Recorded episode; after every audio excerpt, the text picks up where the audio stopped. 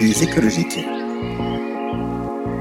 Avec Thierry Dutoit, écologue à l'IMBE, spécialiste en restauration écologique. Les objectifs des opérations de restauration écologique concernent souvent la biodiversité et les fonctionnalités des écosystèmes.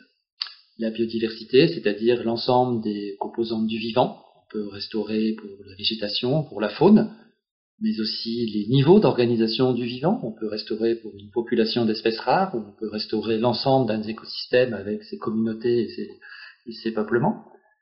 On peut également restaurer pour euh, la fonctionnalité des écosystèmes, c'est-à-dire les rôles, les fonctions qu'exercent ces écosystèmes quelquefois en faveur de l'homme, on appelle ça alors des services écosystémiques, ou tout simplement les caractéristiques des écosystèmes qui permettent aux vivants d'y vivre donc, par exemple, si on veut restaurer une population de chevreuils, il faut restaurer une surface forestière suffisante pour qu'ils puissent s'y déplacer, s'y nourrir et s'y reproduire.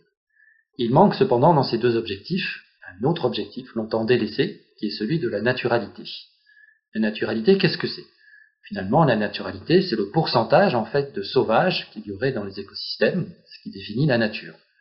Quand on fait une restauration active, on agit par de l'ingénierie civile ou de l'ingénierie écologique, on restaure un écosystème, on le restaure finalement souvent contre sa naturalité, contre les phénomènes spontanés qui peuvent prendre naissance suite à l'état de dégradation qui aurait été initié par des activités agricoles et industrielles.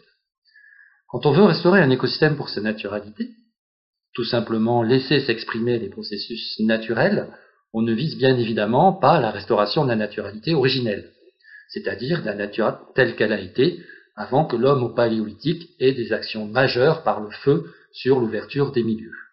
On ne cherche pas non plus à restaurer la naturalité potentielle, c'est-à-dire la nature telle qu'elle serait aujourd'hui sans l'homme. Il ne s'agit pas de créer des Holocène Park à l'image un peu de Jurassic Park. Il s'agit plutôt de laisser s'exprimer les processus naturels tels qu'ils sont aujourd'hui, c'est-à-dire affectés par l'ensemble des activités humaines au niveau du paysage, le système qu'on voudra restaurer n'est pas indépendant de ce qu'il y a autour, et de la même façon, il ne sera pas indépendant de l'histoire de l'écosystème avant sa restauration, lors notamment de sa dégradation, qui est également le fruit de multiples interactions avec l'homme.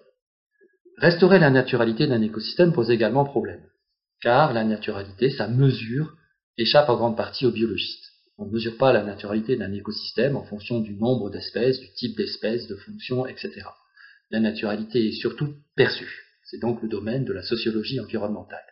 Elle peut être perçue différemment selon les personnes. Telle ou telle personne trouvera une forêt sauvage, tandis que telle ou telle autre préférera une prairie.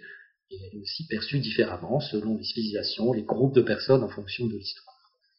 On voit cependant de plus en plus de projets de renaturalisation, de, euh, réensauvagement euh, des écosystèmes qui visent finalement à laisser s'exprimer des processus naturels ou spontanés, il s'agit de restauration euh, passive, en acceptant l'idée que ces nouvelles natures ne vont pas euh, forcément nous ramener vers des écosystèmes historiques, vers des écosystèmes que nous connaissons bien, des analogues de ce que nous aimons, etc.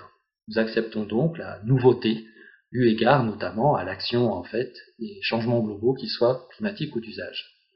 En matière de restauration, donc, on constate actuellement un schisme qui fait glisser progressivement les opérations de restauration très lourdes, basées sur du génie civil, pour restaurer la nature telle qu'une carte postale figée par rapport à un écosystème qu'on estime comme étant l'âge d'or de la nature, vers de plus en plus de souplesse, la libre expression de certains phénomènes, au risque finalement d'accepter que ces nouvelles natures ne soient pas celles qu'on attend.